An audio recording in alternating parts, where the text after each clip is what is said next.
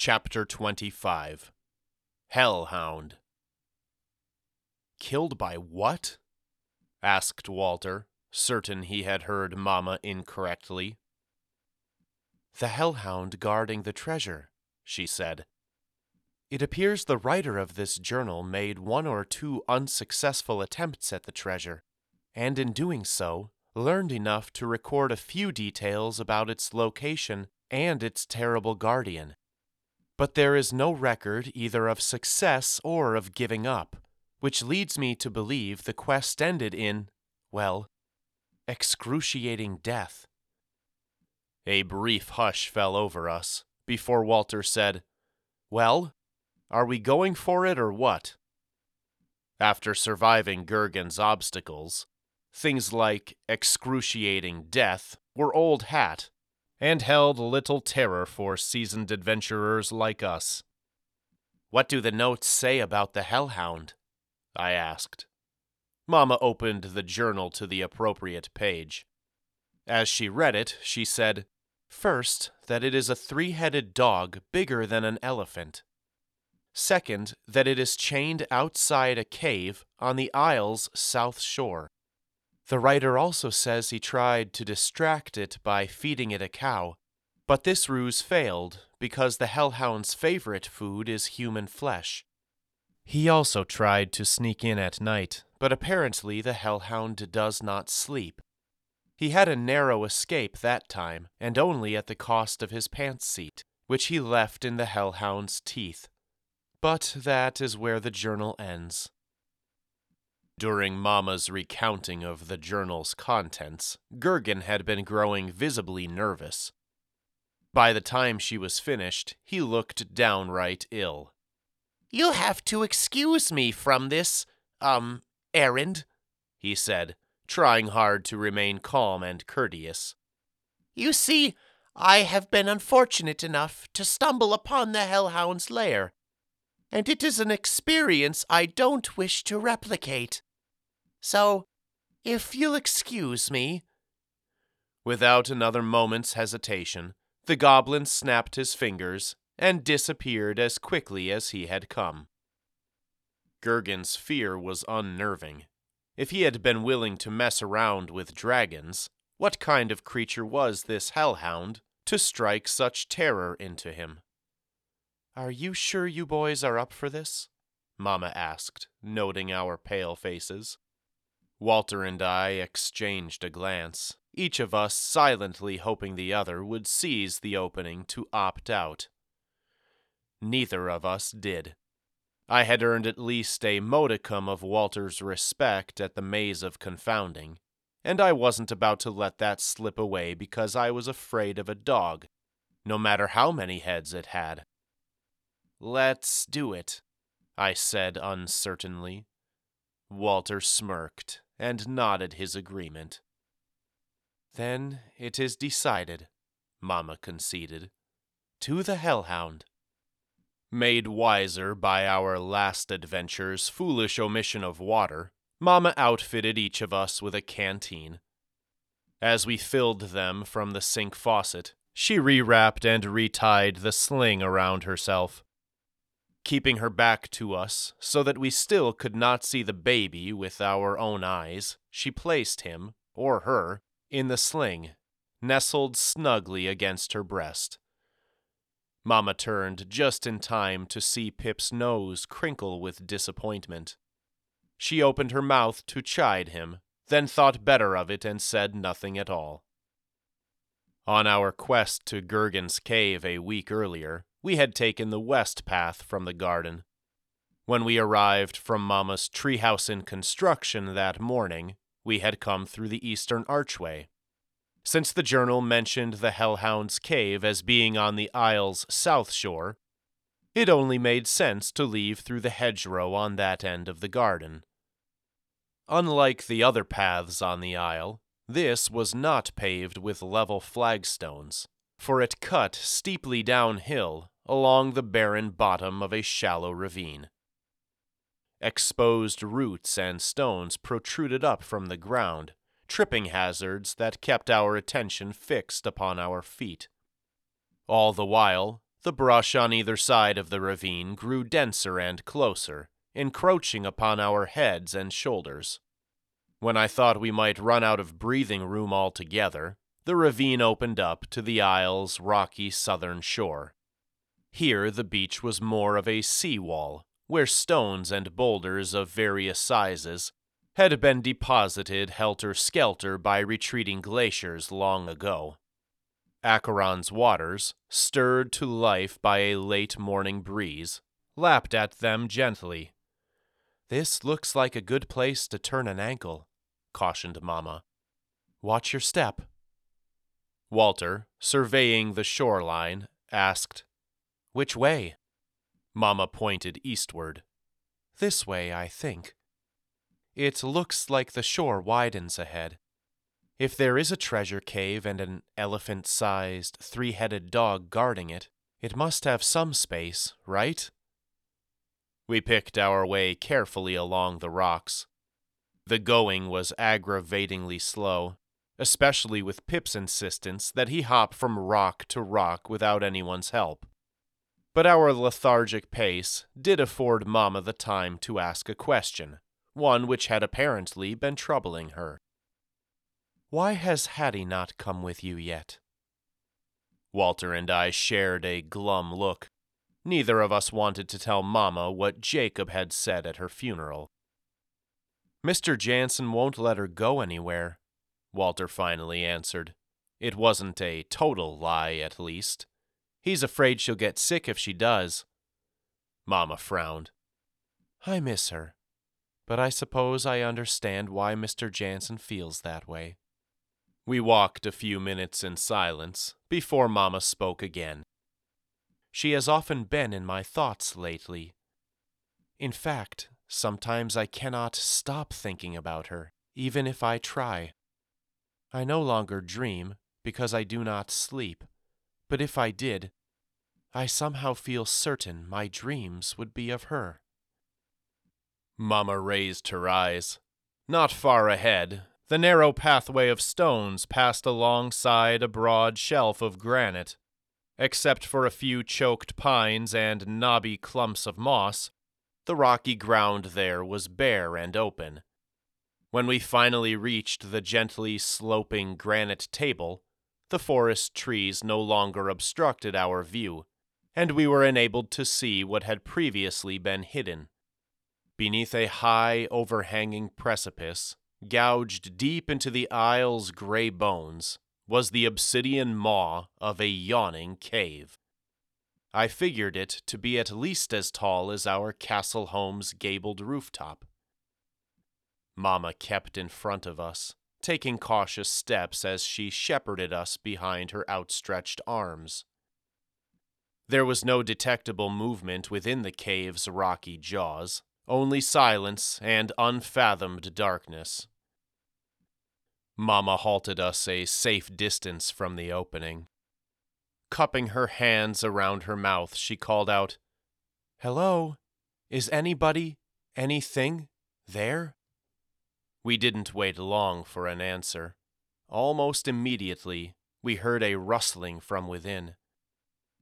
A terrible clanking followed it, like that of a Dickensian ghost, trudging slowly and aimlessly about in its eternal bondage.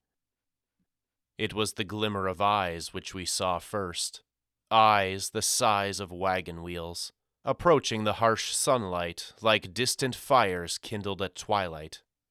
There were, in total, six of them. I think we found our hellhound, Mamma whispered fearfully. Out from the cavern it stepped, snarling and baring three sets of pointed teeth. Its fur was jet black, unmarred by streaks or spots of any other color. Each lithe face ended in a moist, black, nostril flaring nose. Nearly everything about the three heads was identical, with one exception. The left head's eyes were cobalt blue, the center head's eyes were coal black, and the right head's eyes were of a loamy brown. Shackles, much like the one which had bound the dragon, were fastened around each of the hellhounds' individual necks.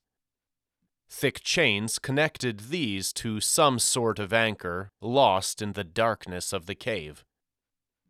The hellhound's padded paw steps were deliberate and menacing as it approached. Low growls rumbled in the throats of the left and right heads, while the middle one gnashed its teeth and snapped at us. Mamma fell back, corralling us behind her as she did. Be ready to run, she said. We do not know what kind of range it has beyond the cave. But there would be no reason to run, not yet anyway. The hellhound was still a safe distance away when its chain grew taut and arrested its advance. Both to our shock and to our terrible wonder, the middle head opened its mouth. With a rumbling voice as deep as the isle's foundations, it said, My, my, what fortune! Fate has dropped not one, but four tasty snacks into our lap this morning.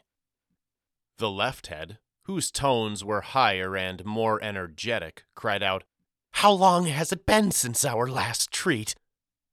Decades, I think, answered the middle. Not since that treasure hunter. He thought he could outsmart us. Ha!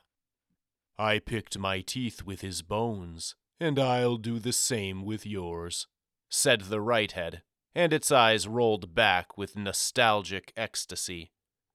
We did not come here to be your treat, declared Mamma. We came for your treasure, hellhound. The middle head narrowed its eyes angrily and sniffed the air. What did you call us? Hellhound? You give us one name, but are we not three? Three heads, yes, Mamma replied, but one beast. With a sneer, the middle head said, I'll be sure to save you for last, so you can watch as all your precious children are each devoured by a different mouth. And as you see us taunt and chew and savor and swallow, each in his own way, you will never again make the mistake of calling us one beast. My name, said the left head, is past. I am future, said the right. And I, growled the middle, am present, and I will be your death. A strange, sly grin crossed Mamma's lips when she heard Present's threat. Before we could stop her, she strode confidently forward until she stood just beyond the reach of the hellhound's chain. Foolish woman, Present sneered as foamy saliva dripped from his jowls. Do you think you can tame me? Will you teach me a trick? Mamma didn't answer. Instead, she took two more steps. Present grinned and licked his lips. Perhaps I will eat you first, after all, along with your tenderest child, whom I now see suckling at your breast. Adieu, then. Like a striking cobra, the great head snapped forward. Before Mamma could take another breath, its tusk sized fangs closed around her, ready to crush her, to tear her to pieces. My brothers and I screamed. A piercing yelp clove the air, but the cry did not arise from a human throat. It came, rather, from present. Like a dog who has tried cozying up to an unfriendly cat, the beastly head recoiled, and the hellhound's whole body stumbled backward. Mamma stood firmly planted exactly where she had been, unscathed and unhurt. What is this? Sorcery? Present roared with shock and rage. You cannot be my death hellhound, taunted Mamma. Nor my babies. You see, we are already dead. Recovering from his initial surprise, Present snarled savagely and shouted, Perhaps not yours, then, but that of your living boys. Throughout this entire exchange, the other two heads had maintained their silence. Now the one on the left, past, I think, glared sideways at Present with indignation. Harshly he snapped, Why do you always get to eat first? Present seemed taken aback by the question. What do you mean? I mean, said Past, what gives you that right over me? Future likewise spoke up, bawling over Present's head. And what makes you think you should eat first? I didn't say anything about eating before you, you great buffoon, Past retorted. I was only commenting on present, but you always have to assume the worst about me, don't you? Shut up, both of you, growled Present, losing his temper. Don't tell me to shut up, snarled Future. And at the same time, Past roared, Why don't you shut up for once? Just because you're in the middle, you think you're the one who gets to do all the talking. No, retorted Present. The reason I do all the talking is because you two are a pair of nincompoops. At this, Past snapped at Present, as Present had butted Future, and as Future lunged at Past.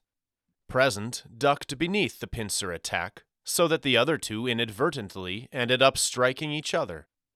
This, of course, stirred the ire of each head against his two brothers, so that what resulted was the strangest, most paradoxical wrestling match anyone has witnessed since Jacob's grappling with God in Genesis. By the time all was said and done, Past had a slash over his eye, Future was licking a bloody nose, and Present was covered in the frothy slobber of both the others. Each stared coldly and silently away from the other two, utterly refusing to meet their eyes. Can I say something?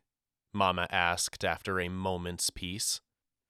Present huffed petulantly at her, then looked away from her too. Please, I might be able to help, she said. The hellhound shrugged indifferently, but none of the heads gave an outright refusal, so Mamma stepped forward with a question. Have you always been this angry at each other? she asked. Present snorted and glared at her. Not always. We used to be like every other normal three headed dog. What do you mean? We used to run and laugh and play with each other, interjected Past. And when our master's family fed us, we would share the food equally.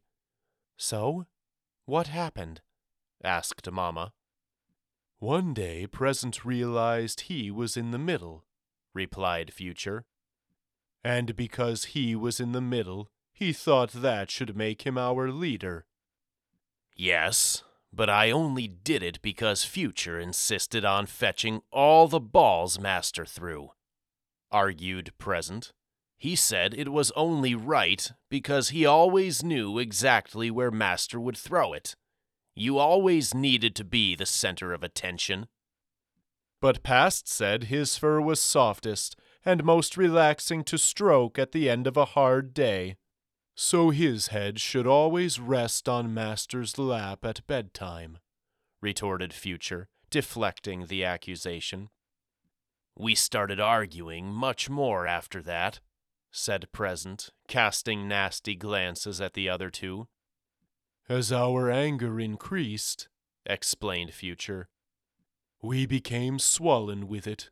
We grew and grew until Master told us he could no longer take care of us.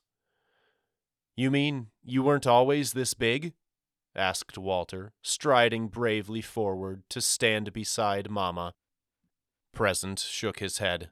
No, we used to be the size of all the other dogs. Of course, said Past. It was the saddest day of our lives when Master sent us away. I realized then that something strange was happening. The iron collars clamped around their necks no longer fit as snugly as when the hellhound had first emerged from the cave. Either the collars were growing larger, or it was all Present's fault, said Future.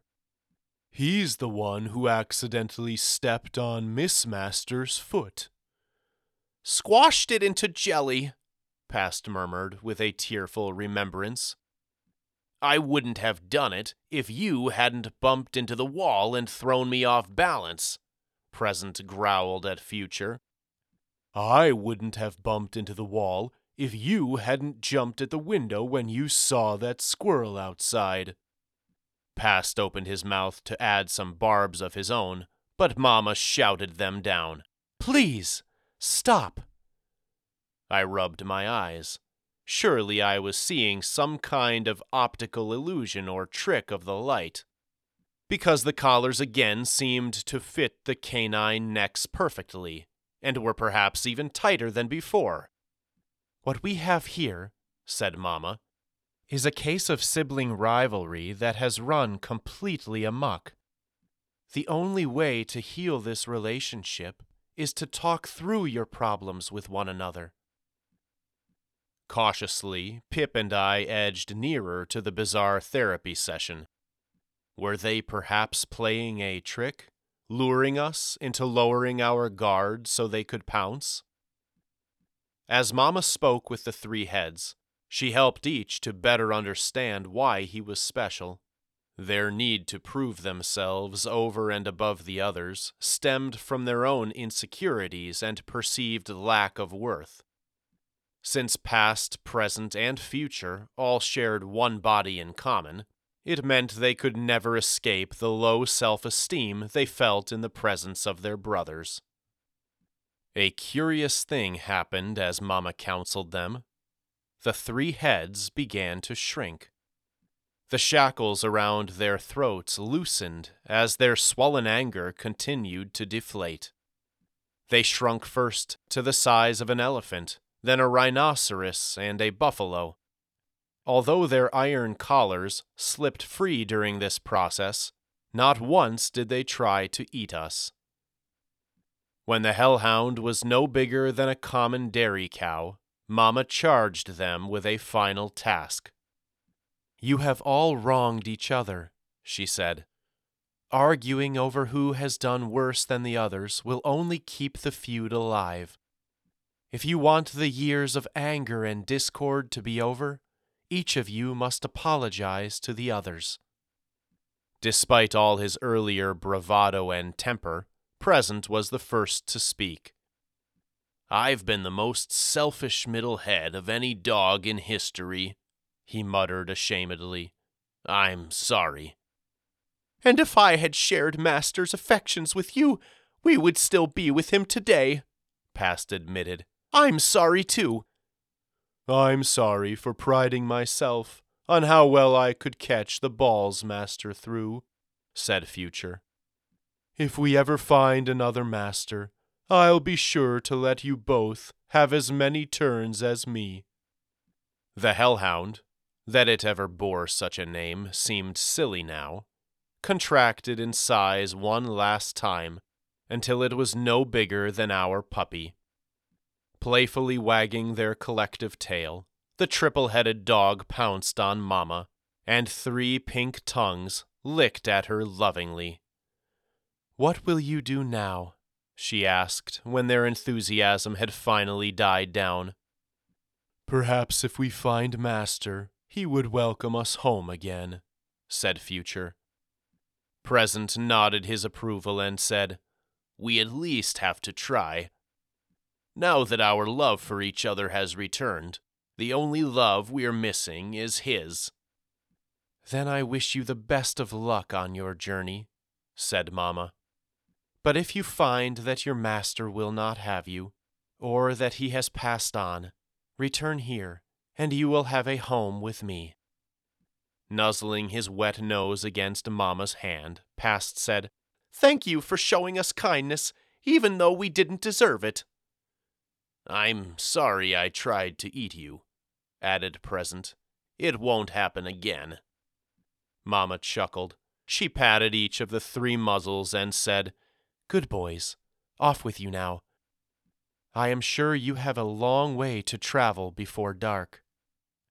Baying happily, the three headed dog trotted across the rocky clearing and, with a final grateful look back at us, disappeared into the trees.